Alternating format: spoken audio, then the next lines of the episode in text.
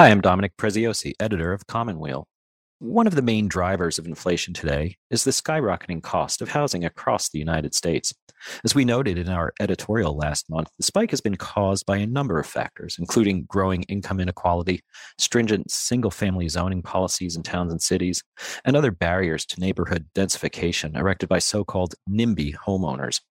On this episode, Associate Editor Griffin Oleynick speaks with Max Holleran, a sociologist at the University of Melbourne in Australia, and author of the new book, Yes to the City Millennials and the Fight for Affordable Housing.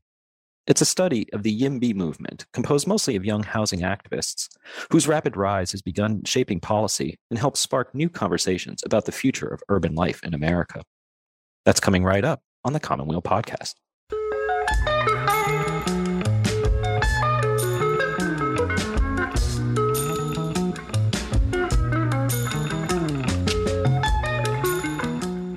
Hi, Griffin. It's good to see you. Hey, Dominic. So, you got the chance to speak with Max Holleran Why don't you tell us a little bit about it? Sure. So, I was excited to talk to Max, not just because I live here in New York City on the front lines of the affordable housing crisis, but also because he studies a set of issues that I've been interested in for the past four or five years. Things like gentrification, land use, and zoning policy, and how all of those things interact with our cultural imagination and varying expectations about what we think city life should be. The YIMBY movement, Max says, is really animated by one single idea build more of everything. And the expectation is that increasing the housing supply will alleviate pressure on affordable housing. It's actually pretty similar to the argument that we made in our editorial last month. But Max says that it's actually a lot more complicated than that. What we lose when we focus on increasing density is the question of who gets to live in new construction. So the problem is that YIMBYism has a primarily white middle class constituency, and that risks crowding out the voice of the people who are at the greatest risk of housing insecurity, who tend to be low income people of color. Those are the same people who never left cities to begin with. Yeah, a, a pressing set of issues and a really good topic to talk about. Thank you, Griffin. No problem. Max Holleran, thanks so much for being on the Commonweal podcast. Thank you. It's a pleasure to be here. So, before we get into the origins of how YIMBYism got started, I want to take a moment to talk about how the views of Americans surrounding cities have changed. And you detail that history quite nicely in, in the introduction to your book. Could you give us a brief summary about how that happened?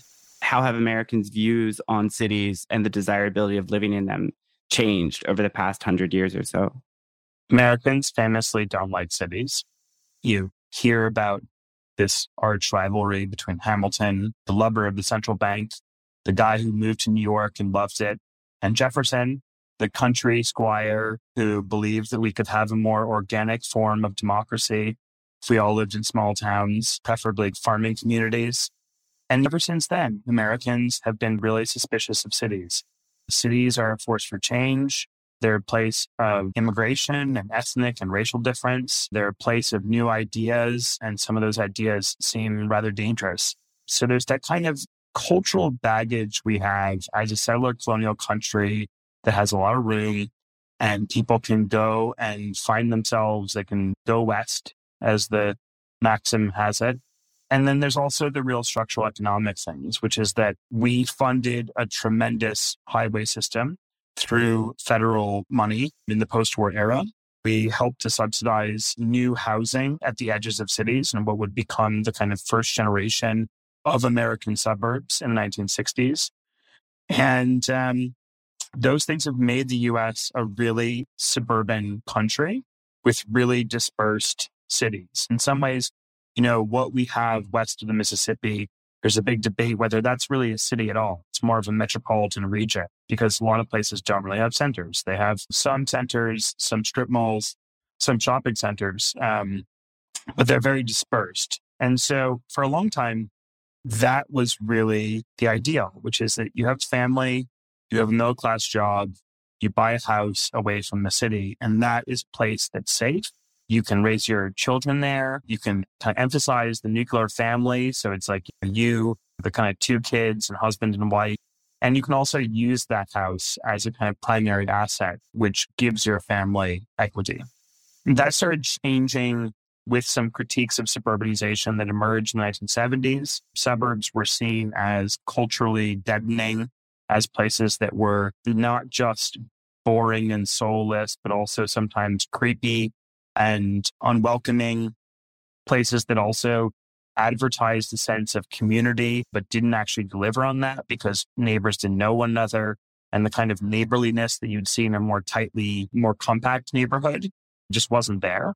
And also for environmental reasons, which is that all these new suburbs, starting with the first generation and then all the new iterations afterward, were just devouring land near cities, forcing municipalities to build highways and put services out very far from the city center and also forcing people to drive huge distances. And so all those critiques really added up to a general dissatisfaction with suburbia that then translated into the kind of I, the kind of resettling of cities.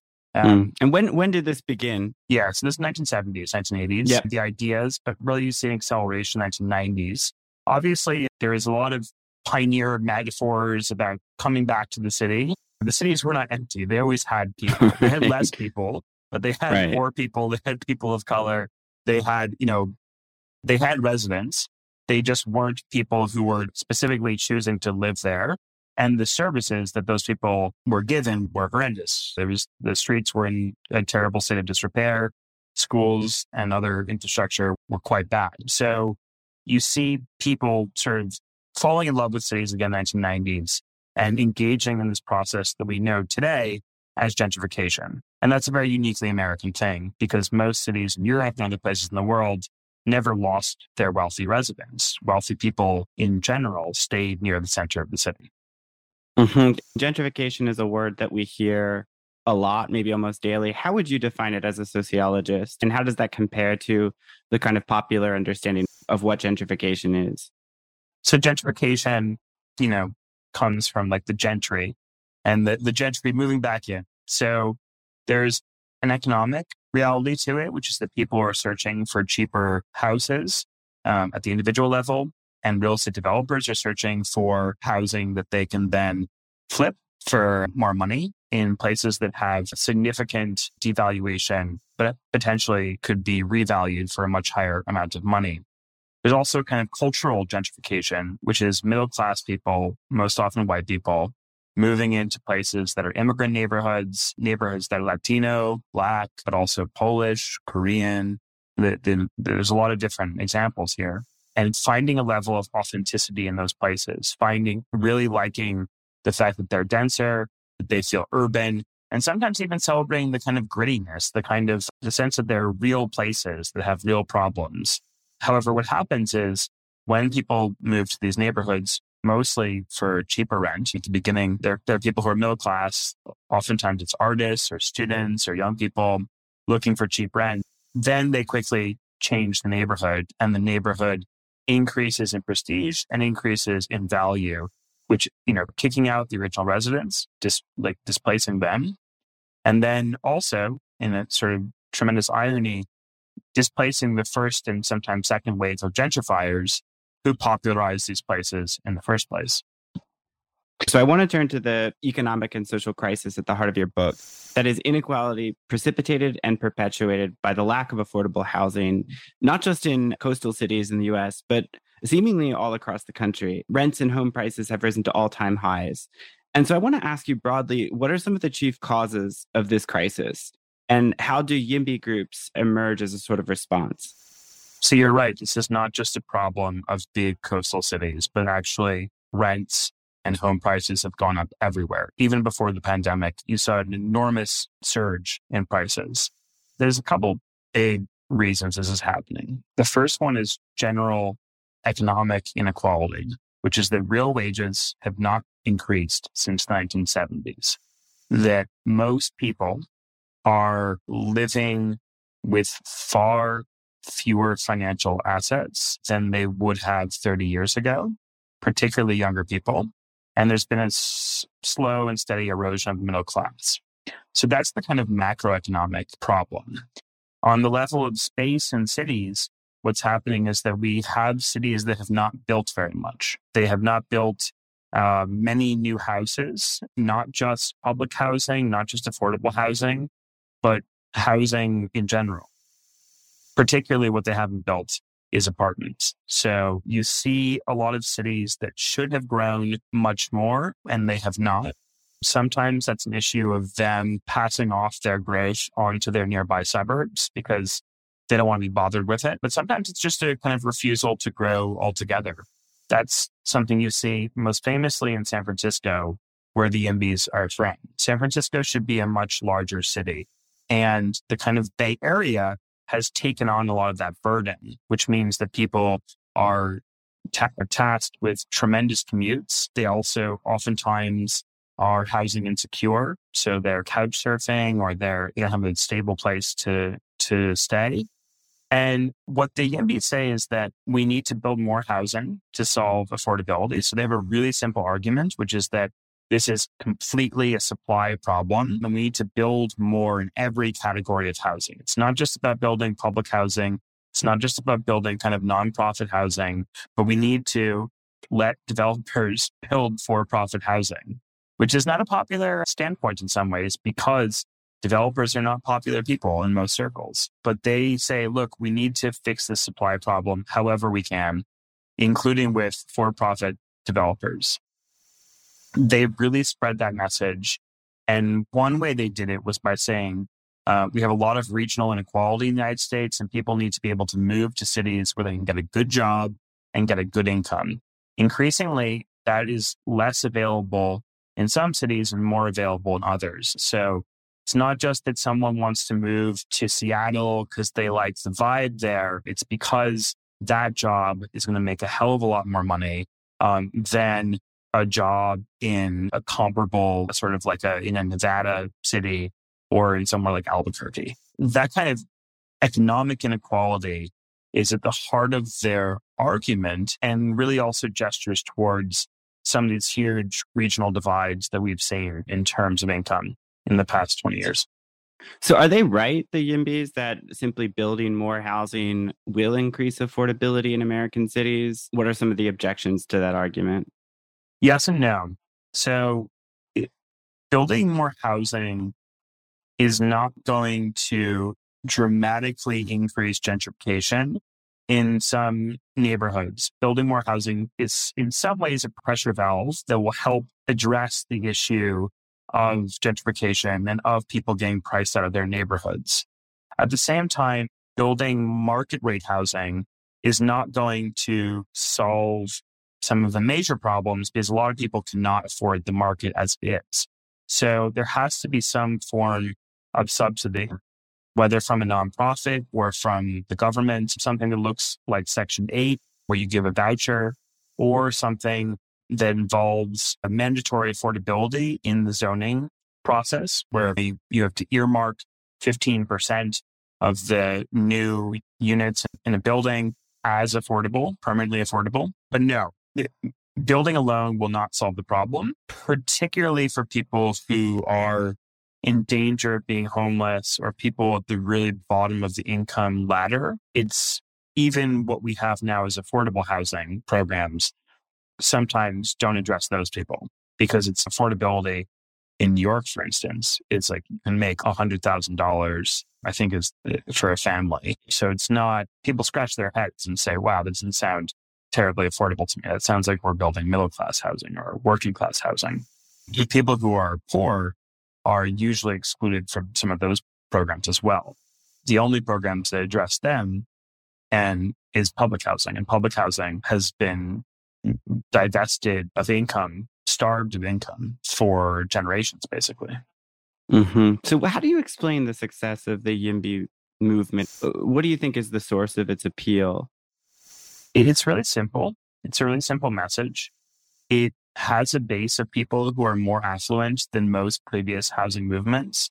So it's a lot more middle class people who are also struggling to pay the bills and they see themselves in this movement to say, look, we know that the problem is worse for people who have low incomes, but it's also addressing, you know, us, the middle class.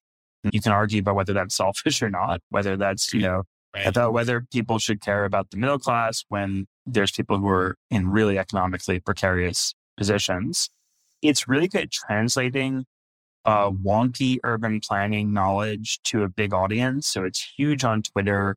It's huge on Instagram. It loves memes. It loves snappy sayings. It has like a lot of different phrases that they use, like build more of everything is one, which is the idea that you should build for profit housing and nonprofit housing and public housing and uh, accessory dwelling units in people's backyards above their garages and housing behind places of worship and places of faith. And you should build a community land trust. So they sort of a, a, a really strong presence online, which is also controversial because they're not shy about saying what they want and they're not shy about calling out people who don't want more housing. So, of course, the term that they're building off of, yes, in my backyard, is a reaction to not in my backyard. So, not in my backyard, NIMBYism is this incredibly malign thing that people have been talking about in the US for at least two or three generations. And so they see those people as selfish. They see them as people who won't make any kind of compromises for their community. And they've been really successful in using that against their critics and going to zoning board meetings and saying, look, we have to have this building built. It's going to give us new housing. We don't care if it increases traffic. We don't care if it casts a shadow over your backyard. So they have that really powerful um, foil to that, which is they have this kind of foil of the of NIMBYism. Even though I think most of us are NIMBYs in the sense that we want to protect our homes. If you own a place, you want to that's your main source of value probably, and you probably want to protect it against threats to that value. But most people would say I'm a sensible homeowner. I don't want to I'm not going to say no to the preschool. I'm not going to say no to something that's socially purposeful. But at the same time, most people in the end usually do. They say no to the hospital. They say no to the assisted living facility. They say no to the methadone clinic. So NIMBYism is both absolutely predictable and also understandable, but it's hard to build urban planning policy with rampant NIMBYism. And they would say that their movement is successful because people were so tired of individual exceptions being made for neighborhoods and having to go through massive amounts of red tape to build anything because so many neighbors groups protested. We'll have more of Griffin's conversation with Max Holleran in a minute. Catholic priests improve the quality of life for many in their community. But some may wonder is there something more? As a chaplain in the U.S. Army chaplaincy program, you'll impact the lives of our soldiers as well as practice faith leadership around the world, doing work that changes lives, including your own. That's the Army difference. Learn more at goarmy.com slash chaplain.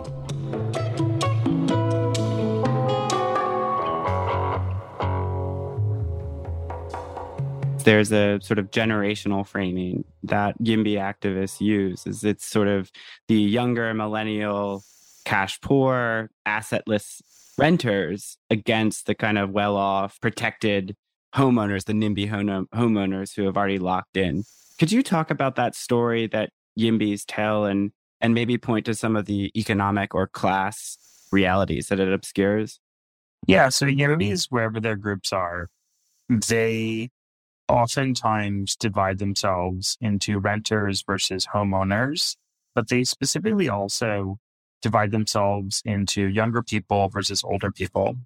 And part of that is because it was just a lot easier to buy a home if you were buying a home 30 years ago because there was it was much cheaper and it was a much more kind of middle class thing to do buying a home now seems like a real luxury, including for people who are on pretty good incomes. It's very hard to afford an apartment, a townhouse, and particularly a house.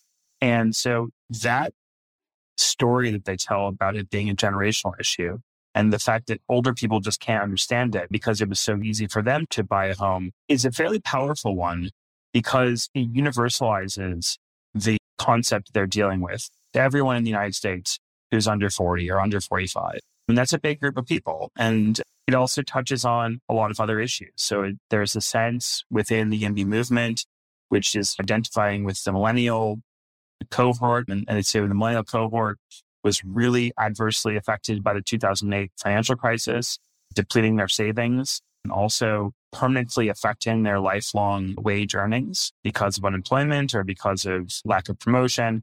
And the older people just can't understand that. There's also a kind of idea within these, this movement that they're living in a kind of gerontocracy and housing policy is just one part of that. So they would say, look, everything is controlled by older people who have nice homes and they have much more money than us. And they're, you look at the heads of government and they're all like in their late 70s. And we as a generation, even though we're approaching middle age or are middle aged, have not gotten our fair share of political voice. And it's even worse when you look at the Zoomer generation of people who are under 30. And last, they would say that things have really changed from this generation of people who were born in the 50s, 60s, early 60s, where they sort of grew up with suburbia and they were fine with it. And they would say we live in a much more urban and diverse generation. So we're not afraid of cities. We didn't come to age in this era of white flight and suburbanization. And so they have this kind of cultural value of cities that it's good to rub shoulders with people. It's good to live in a dense place, to embrace the Jane Jacobs dream of living in this kind of like sidewalk ballet of cities where you get to see a lot of things going on in your neighborhood and you can sit on your stoop and talk to your neighbors. And it's a bit of an idealization of what city life is like, but it's also the sense that things are changing quickly in the US and that if we could live a bit closer together perhaps we could understand each other better and make decisions that are less polarized. Mm-hmm. I would say one of the most fascinating aspects of your book is the way that you give micro case studies of different cities in the US as well as abroad. One of the most interesting to me was your chapter about Boulder, Colorado, which I think a lot of people associate with this image of a freewheeling outdoor place known for its environmentalism. But you explained that actually it was environmentalism that prevented growth and that really made Boulder one of the most unaffordable unequal places in America. Could you talk about how that developed? What was the history of Boulder and how have densification activists tried to combat what's going on there now? Yeah, so Boulder has a lot of fame in the United States. Some people remember it as this kind of hippie haven. There's a saying there, it's like a town pushed between the mountains and reality and is quite famous for attracting people like Allen Ginsberg, who started a Buddhist university there, and having this, as you said, freewheeling spirit. The thing about Boulder is that they are an absolute leader when it comes to environmental policy. They bought a green belt around the city in the late 1960s using public tax dollars to secure a bunch of municipally managed land and that's what makes up this incredible infrastructure of trails, this kind of beautiful green necklace, this emerald necklace around the city that is trails and hiking paths, biking paths, and made it really rightfully famous in the United States as an outdoor enthusiast paradise. The issue is they also never changed zoning rules within the city to accommodate more apartment buildings. They are now slowly changing to build new apartment buildings and to increase the population. But for a long time, they were very influenced by an idea of almost no population growth. So a lot of the former city council members there were very adamant that the population of Boulder should not grow by more than 1% per year, which allowed it to be a city of about 100,000 people for decades and decades what happened there is that they slowly started using people with smaller incomes and then eventually middle class people who would move to the satellite cities around Boulder and commute in, which, if you think about the Greenbelt as a way to reduce suburban sprawl, makes it a complete failure. And then what's happened now is it's become a real paradise, a kind of lifestyle paradise, and it's lost its middle class as well. So it's famously the home to a large university However, many college professors now cannot afford to live in the city. And many other people who have fairly high incomes have been kind of forced out of the city to make this luxury resort city. And so on one hand, Boulder has always had a very fraught relationship to seeing themselves as a city. They want to see themselves as a college town, despite having a lot of important industries and over 100,000 people.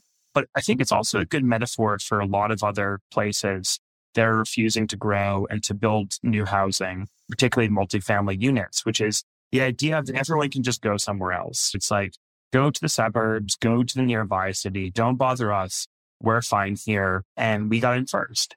And I think that the YIMBYs rightfully see that as something that is quite perverse in the sense that it does not acknowledge economic inequality. It also doesn't acknowledge the fact that people want to be mobile. People want to be able to go to cities where there are opportunities and to be able to live somewhere there. So places like Boulder are at risk of having students not come there to study at the University of Colorado because it's just too expensive. And like so many places, there's a kind of gating effect where some of these cities are feeling more like walled medieval towns that are excluding all the people who aren't part of the original populace. And, and there's a lot of places that people just can't get into. When you get this kind of absolute polarization of cities that you see in the United States now, with some really wealthy cities, and then the other kind of service city next door, where the people who work in the kitchens, the nurses, the people who fulfill priority jobs that are part of essential workers, we called them during the pandemic. That is not a good feeling to not be able to live in the place that you work and to be banished somewhere else. Even if the other place is a nice place, people want to feel like they're part of a community. They don't want to work in one city and then live in another city and have this kind of bifurcated identity of who they are as a former medievalist, I used to study the Italian Middle Ages. It really is exactly what happened in Tuscany. We had the Florentine city state which was surrounded by walls, controlling other satellite cities that were meant to serve it in diverse kinds of industries. And people who were desperate to get into them for that for their own safety and were excluded. I remember, you know, I think it was in Buenos Aires. I was saying like suburbios or something. And they're like, oh yeah, it's a word, but don't say it because it means like the problematic, like peripheral places. Well, um, exactly. Yeah. Yeah. Hence the current Pope's emphasis on the periferia as like the place you should pay attention to. Which is also a great metaphor too, because I think Francis understands that in the sense of the periferia of the world and also of so the global periphery, the global south and the cities. And makes so much sense in Italian cities or French cities where there's like the banlieue. I think that's a really good metaphor, actually. I really like, I think that's a very clever way to put it. So I want to shift our attention to another issue away from environmentalism and towards the issue of race, which is something that you really dig into in your chapter on Austin, Texas, uh, which is one of the fastest growing cities in the US. Could you talk a bit about how development has proceeded in the past 10 or 20 years in Austin and the kind of effect that's had on lower income neighborhoods, especially in East Austin? So Austin has been for a long time one of those cities that's quite large it has the state capital, but it's had a kind of vibe of this cool slacker city that has been more famous for live music and for a countercultural scene than for being a place in Texas that has a large economy. That really changed about 20 years ago. Austin obviously has one of the country's top research universities that has always been incredibly productive in terms of making intellectual property, and tying in some academic discoveries to business. But more and more, Austin became a place that was a destination, not just for people who liked going out on 6th Street and going to the cool live music bars, but for large companies and also for startups. So it's a huge tech center now. Part of that is the kind of econo- economic growth of Texas in general. Texas has been really successful attracting people. And we can argue about whether that's tax incentives or weather or a friendly business environment. But Austin has been, it was the fastest growing city for about 10 years. And it also lost a lot of its population, particularly its African American population decreased dramatically, along with other gentrifying and popular cities. Seattle is the other one that's really notable. And Austin has become a much more expensive place to live. And that means particularly that people have been moving to East Austin, which is a was a black and Latino neighborhood separated by the highway, which also it's a kind of urban planning artifact of residential segregation. And what's happened in Austin is that there has been a push to grow more and to build new houses, particularly also to build multifamily accommodation because so much of Austin is dominated by the kind of typical bungalow house. There's been a need to build multiple buildings on the same lot. So rezoning parts of Austin is a major battle, as it is many American cities where the majority of neighborhoods are zoned only for single family homes. And sometimes there's also kind of minimum requirements, minimum lot requirements. That means you need to build a pretty large house. In general, places like Austin really show how it's very hard to build even townhouses in the United States.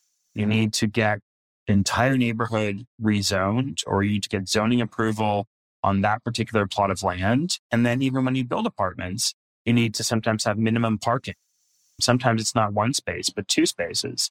So if you want to build a city that's a bit more vertical and that's walkable um, and has people co-located next to their jobs, next to their shopping, it's just really hard to do that if you're making a place that's dominated by cars and that has single family homes. It just, you know, you don't get the density that, that gives that kind of that sweet point where you get enough shops that are walkable, where you get places that people can bicycle to.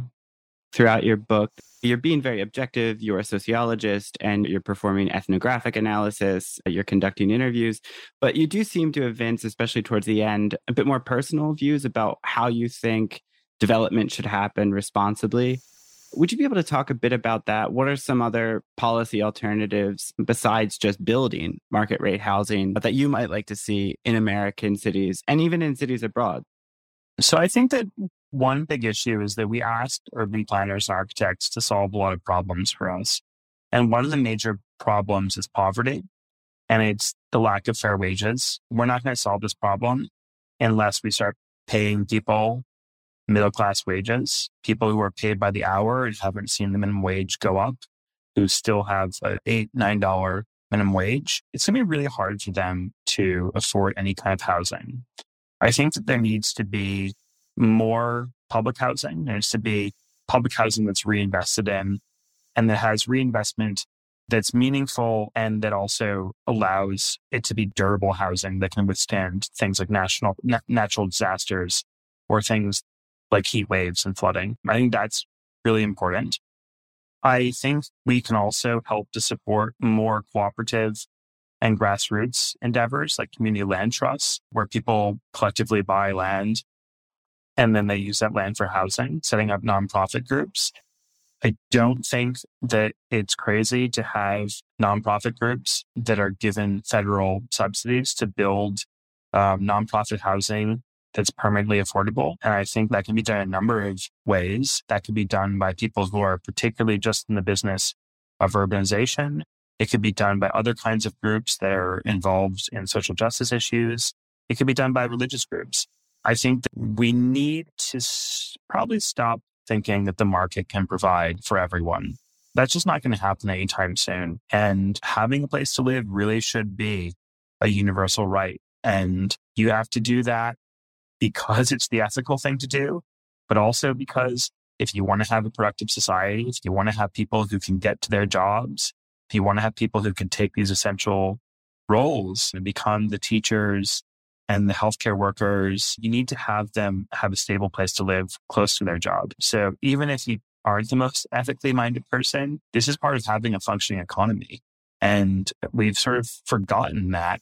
But I think the pandemic should be a reminder um, to everyone that the people who are working in essential services, who we are absolutely reliant on, the people working at supermarkets and bagging your groceries and delivering your takeout and, and taking care of you in the hospital or putting out fires, those are sometimes the people who are really struggling the most in American cities. So finding that workforce a place to stay and a place they can feel happy about, they can feel fulfilled in their neighborhood is of the utmost importance. I think that's a great place to land. Thanks for being on the Commonweal podcast. Thank you so much for having me. It was such a pleasure. Max Holleran's new book is Yes to the City Millennials and the Fight for Affordable Housing, available now from Princeton University Press. You can also read our editorial, Making the Rent, which appeared in our September issue and is still available on our website. And be on the lookout for more coverage on this topic, beginning with Eileen Markey in our November issue, who writes a big feature about housing in the Bronx. This is Dominic Preziosi for the Commonweal Podcast.